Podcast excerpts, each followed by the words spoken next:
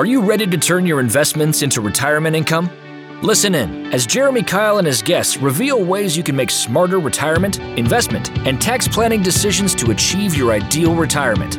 You will learn more about your money so you can feel better about your money and make better money decisions.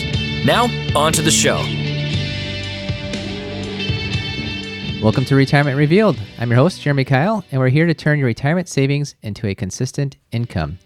And today we're talking with somebody that is has a profession I was not aware of until a few months ago. And I thought this is amazing. We've got Kathy Schramka Heideman here, and she is a daily money manager. Kathy, thanks for coming in. Thank you for inviting me. Now, this daily money manager, I read an article about it. I thought this is amazing. It's wonderful for the right person.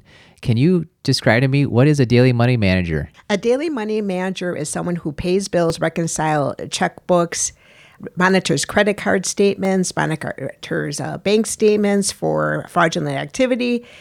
Basically, the same thing as a bookkeeper, but we're doing it for individuals instead of businesses. But there are some daily money managers who do do business too. Mm-hmm. A daily money manager is not always a, an accountant. A lot of them are people who were social workers or are social workers, people who are retired, like people who are CPAs, and also just any kind of uh, service oriented person. And a lot of people, what they do is they cater their business not just to daily money management, sometimes add their own situation into their business. Right, absolutely. And and who would you normally be doing this type of work for?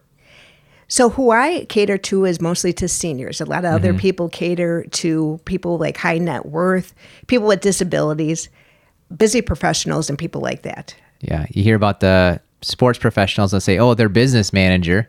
So I imagine their business manager is kind of doing the daily money management, but uh, the, the rest of us might need that help too at some point. Because, like you said, if you're maybe a senior or, or perhaps having a, a situation where you're getting closer to dementia, then they need someone they can trust. And that's where you come in. Correct. That's where I come in. Yeah. Now I got to ask you something quick because you have an amazing set of initials C A S H. What? T- tell me about that. Did you plan that? No, I tell people that I looked for somebody with the initial H before I got married.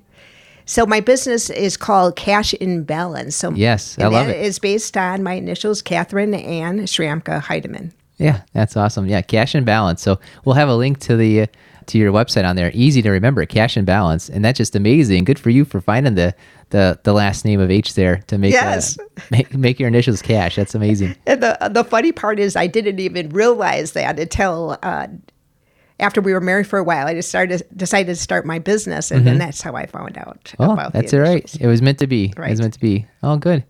Well, how do you come across meeting people how to to help serve? How does that come about for you? A lot of it is word of mouth. Also, I have a, an ad in the uh, senior resources guides. Okay, yeah. And a lot of people call from there. I have uh, lawyers uh, contact me who mm-hmm. find me. I just had a call today for somebody who found me on LinkedIn and also through my website when people do a search.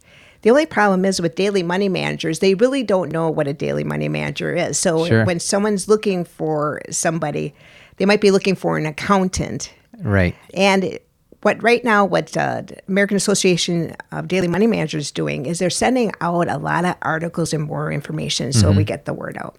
Well, that's exactly how I came across it. I think actually, technically, I'm trying to remember here, it was in the AARP uh, magazine. And we've talked about that on the show that uh, anyone in any age can be part of the AARP. And so a lot of times you thought you had to be 65, and then it was a big deal, like you had to be 50 maybe, uh, where you get the card mailed to you. Well, I'm not there yet. Thankfully, not quite there yet. But I read this article that anyone can join the AARP. I thought, here's all these resources for seniors. We help people with retirement planning. I need to be a member. I'm a member of the AARP. I love it. And here I got to learn uh, some education, learn about daily money management. So they're the ADDM, the American Association of Daily Money Managers, I guess ADMM. But either way, they did a good job with their PR there to get it in the, the paper. And I learned about it, and that's how we got connected. They've been around since 1998. And now they have a lot of people who are doing a really good job at PR getting the word out. Well, it's so important. And I think you even told me once earlier when we were talking, you get a lot of referrals from the Milwaukee uh, County Department of the Aging, adult protective services. You've probably heard of child protective services. There's adult protective services too. How, how does that come about for you? So I had a case that I had to bring them in. I uh, had a call from a caregiving company saying that their uh, client needed help. And so it was really strange. The day before I was set up to, what was really strange the day before I went to see him, the caregiver company canceled. Okay. And she was acting very strange. And so it really started to bother me. And, and I have a really good intuition on things, especially when things are not correct. And I found out later on by doing some more investigation that she was stealing from him. oh, horrible. So then that's how the, so that is how I started working with Milwaukee County of uh, Aging. Yeah, for sure. Well, even then, what's amazing is you, you hear about this more and more is the that there's more fraudulent activity, and sometimes it is a caregiver, sometimes could be even a, a family member. I, I'm gonna ask you, but what are maybe some signs that somebody might be might be getting scammed? What are some things that you found that are kind of telltale signs that hopefully maybe people hearing this can say, wait a second, I need to dig in further. So a lot of people are getting scammed by phone calls. Big, like I was called in by another caregiving company to help one of their clients, and uh, someone had called and said that their AT and T was uh, canceled, and they had to reestablish it. And so they gave them their account, no- their bank account number, Okay. and then they gave them the routing number. And all of a sudden, they kept on calling her and, and asking for more money. So, one of the big areas is phone scams. Yeah, it it sounds that way. Any any advice? How can we possibly stop any of that? Now, the interesting part I had found out is that there is a phone out there that has a call blocker feature. The only problem is that the phone does not work if they're in an assisted living with an intercom system. It Oh, will okay. not work. Interesting. the way this phone is is that if someone calls they have to tell them their name and hmm. if they do not announce their name the phone call will not go through Oh, interesting. And so i had to buy that for one of my clients Yeah. Do you remember the name of that phone, or we'll we'll look it up too if we need to. one brand that i know of is at&t call blocker Gotcha. there's Okay. other phones like that out there Yeah, I'm thinking it through. A lot of our clients are 60-ish, and they're probably uh, thinking of their parents who are 85, 90-ish, perhaps, and, and running into those situations. I had a, a person relaying to me that they had a family member that kept getting scammed. Basically, she kept buying things she didn't need, and so she'd go through even on Amazon. It was just a, a fortunate situation, just her own mental state of mind, where she just keep buying things. I think maybe she liked seeing the packages come in, and so it was a, a little bit of her own situation. But then you'd see other things like she clearly was uh, targeted by a, a phone caller, and you could see that the scamming was coming on. So this lady's helping her relative out by looking at her her bank statements to look for for odd things. The other thing that's very interesting is these catalogs that come out uh, Oh, for okay. like Bradford Exchange and catalogs like that. I had a client that liked to buy items out of these catalogs. Mm-hmm. So that's another telltale sign. If you know, see somebody's mail and you see a lot of catalogs, there might be a possibility that they're buying too much. Okay, I like that. So the idea of the call blocking phone, and that, that happens a lot where you're going over by your aunt's house or your your mom or dad's house, and you're picking up their mail, and you can see through what's what's going on there. So that's yeah, I hadn't heard of that one. If there's too many catalogs, maybe it's worth investigating. And the other thing is donations. Now, I have a client right now that I, I'm dealing with, and uh, it's, once you sign up for a donation, you're on this list. And so you constantly are getting other donations. And that's another thing that the, you have to, if you see a lot of donations requests coming in, that's another telltale sign that there might be. yeah, and donations in general are a good thing, but if, people know that, so they know that that's a great way to go scam somebody. Is uh that'd be interesting if you are somebody that's helping out your your your aunt, your uncle, your your mom or dad, and you see donations that are repetitive that aren't maybe normal. So that's definitely something to start looking into. Mm-hmm. Yeah, good. Well, a few other things you, you mentioned is that uh, sometimes the uh, daily money managers take on the power of attorney, I guess, title what would be a difference between you as a daily money manager that doesn't hold power of attorney versus other people that that would maybe be a, a power of attorney specifically? I'm not a power of attorney. So I decided not to because I feel it's very important that somebody else is looking over my work. So if I have a client that does, does not have a power of attorney, I have estate attorneys that I work mm-hmm. with that I bring in who does that for me. And so I answer to them. Other people like CPAs, uh, basically uh, anybody who has fiduciary insurance will take on that responsibility as mm-hmm. power of attorney. I just decided that I would rather, especially with clients that have dementia, and most of my clients do, I'd rather sure. have somebody overlooking my work so I'm not accused of doing something wrong. Yeah, well, it, it protects you, I suppose, in your mm-hmm. business, but also gives a great model of, hey, if, if somebody is coming in and has that level of access to financial information, mm-hmm. it's going to have multiple parties that are kind of overseeing each other. And the other thing that happens too is that I work with the power of attorney. So I mm-hmm. have clients that I'm working with their nephew right now. Uh, I have a client that I was working with their niece. Or I'm just working with a, a family member too. They're out of town, they're not here, they don't know what's going on day to day. They're not there to go through the mail, so they bring me in and, and I work with them and I answer them to them. Yeah, excellent. Well, a few other things you mentioned to me earlier is uh, you actually help with special needs trusts, submitting bills to the trust because there's different rules on how uh, things need to be either accounted for or paid for, or even long-term care insurance claims. I've had a couple uh, situations I've run into. I'm thinking of uh, a few where the the people got to a point where they probably needed to be on a long-term care claim, and because of their own situation of maybe their mental state of uh, of perhaps dementia. I'm not diagnosing them, but uh, I got a feeling that was probably heading down that way. They're missing their bills and not paying their bills, and so you get this double problem of your things are going wrong financially. They might have missed out on getting long-term care coverage for that if they missed paying paying their bills. So that's that's great that you're coming in and helping people with those claims. Uh, they're they're owed the the long-term care company should be paying out what they should be paying out. And if you don't know how to file those, if you're in a mental state of mind where you can't file those, you know, they could be missing out on services or money.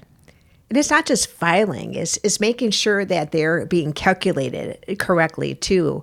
I found some issues where I had to call the and make sure something was corrected because they did not uh, pay out the right amount of money. Yeah. Well, theoretically, uh, you only go through long term care maybe once, right? Either yourself, maybe it's twice if you helped out a, a family member, and you, you know, they have to become experts all of a sudden in a family crisis situation, and you've seen it many of times, so you know exactly what to look for on those claims or making sure people are getting the the level of of uh, coverage that they're they're signed up for. And for sure, they need to submit the bills too. Yeah. Yep. That's the big thing: submitting the bills. yep. Yeah. Oh, good. It's Jeremy Kyle here, and I know you're listening to the Retirement Reveal podcast because you want to learn more about making great retirement decisions. I've created a free video course for you to do just that. Head over to 5stepretirementplan.com and sign up to receive this video training right in your email inbox. We broke down our five step retirement plan into bite sized videos so you can get started on the retirement, investment, and tax planning you need to create a consistent retirement income. Go to 5stepretirementplan.com, use the number or spell it out. You'll get there either way. 5stepretirementplan.com. Thanks for listening, and now for the rest of the show. Well, it's it's uh, interesting. You've got such a, a way that you're able to help people uh, out that's different than what we do. You know, mm-hmm. we're helping people make decisions about retirement and investments and taxes and Social Security, and then it gets to some point where maybe somebody doesn't have that uh, capability to make those decisions on their own. How would somebody reach out to you, or maybe what's what are some signs that you would say, okay, if you if you see this happening with your relative, with your uh, close friend, when would be a good time, or or what signs should someone be looking for to say I got to get my my uh, person connected to a daily money manager? I think the best thing for if they have a family member, the part part of the issue is when they're not, but to make sure you're you're going over their bank statements, make sure mm-hmm. you're looking at their checkbook. Part of the issue too is a lot of seniors do not keep their checkbook up to date. Gotcha. And uh, one issue that can run into is when you're not getting the uh, canceled checks back either. So knowing questioning bigger amounts on your bank statement when you see them because a lot of times they don't have any backup for it. But just analyzing the credit card statement and just looking over and then asking them asking them questions is one of the ways that you could do that. Yeah, for sure. Awesome. Well, you've been offering us a lot of great information. Anything I should have asked? One thing that I would tell people is make sure that they have a power of attorney of healthcare, a power of attorney of finance in place. Make sure that if they have an investment account, make sure there's beneficiaries on the investment mm-hmm. account, and then make sure there's a P- POD or a TOD on the bank account. Just make sure everything is covered. And then if you have a trust, make sure that everything is in the trust, all the investment accounts. Just make sure all the bases are covered. Yeah, a lot less paperwork to take care of it ahead of time when somebody is of sound mind and body or still living compared to the opposite situations later on. There's one other thing that I'm finding out, especially with one of my clients, is that uh, back in the days, people would buy stocks from all different companies. And I have a client right now, she has stocks all, all over the place, and she bought it from the company itself. Right. And one thing that if you ever notice that too, if that's happening with your your family member, is that try to prevent that and mm-hmm. get somebody like Baird or Wells Fargo, get an investment company to handle it because it makes it so much harder to follow what they have. Make sure that they have you have all the documents. And right now, I am struggling with a client that has this issue, and it's very complicated to try to explain to them number one because their spouse was the one that was taking care of it mm-hmm. why it's necessary to even do that in the first place. Yeah i'm glad you brought that up. I, I hadn't thought of that till you mentioned that but i'm remembering back this is maybe about 10 years ago ran to a couple that was uh, more elderly. And of course that's how you did it like in the 40s and 50s you bought the stocks directly from a company. But here they are they're having trouble even moving about. They're definitely having some memory issues with the one person in particular and I, I added it up. It was over 60 physical checks are being sent to their house every single year from like 15 or 20 different stocks, which means that uh, we found plenty of checks that were uncashed. And it also means that there are zero beneficiaries on any of that. So we were able to take all those che- all those stocks rather and put them into a brokerage account, which meant that all the dividends went to the right place. So they had it in their name and we were paying out those dividends once a month. So just once a month, it would go directly to their checking account, as opposed to 60 sometimes a year, they would get a check and have to remember it. And they certainly forgot plenty of them uh, to bring it down to their, to their bank account. So that was huge for them. But I think even more important for their family members, now they have beneficiaries. Uh, I've done that before, help people that their family members have passed on. And to actually claim those stocks into your name is absolutely horrible compared to there's a beneficiary set up on a brokerage account. It's just written down in paper. It's really easy. One thing that happens too is that people don't realize anything above fifty thousand will go that could go into probate, and that just makes it more more mm-hmm. difficult. So that's one of the things that I'm trying to work with my client too that has all these stocks is make sure that there's beneficiaries on any everything. Absolutely. And then also I work to do the same thing that you were doing, try to make sure everything is being direct deposit in their account instead of issuing checks for dividends. It yeah. makes their life a lot easier. Yeah, definitely. A lot easier and a uh, lot uh, lot more trackable, more traceable to to make sure that their own money got to their own right place. Mm-hmm. Yeah, awesome. Well, you're in the Milwaukee area. I'm in the Milwaukee area. We're gonna have a link to your your website, which is easy to find anyways. Cash and Balance, mm-hmm. great website uh, to have on there. Cashandbalance.com. And we'll also have a link to the American Deposit of um, American Association of Daily Money Managers. That's what it is. I'll have a link in there as well. So if you're not in the Milwaukee area, you can find somebody local if you need that that kind of help. Uh, you shared with me earlier what should you be looking for if you so we, we know maybe what's going on with your relatives or, or family friends if they need a daily money manager when you're actually going out and finding a daily money manager what should what should you be looking for there what uh, qualifications things like that I would look and make sure that for me, I have to have errors and omission insurance. So I would make sure that they're protected in one way or another with errors and omissions in case they make a mistake. So if, if something happens that they're. So another thing that I would look for is what their background is, how long were they, how long they've been in business. Good. So definitely uh, the the E and O insurance that's important. And I think what helped with that background check, you said you've got to go through a background check every couple years. That's because you're part of this organization, the American Association for Daily Money Managers. So that that might be a, a good thing. Is are they part of an organization? Uh, what's their level of E and O coverage? When's the last time they got through a background check?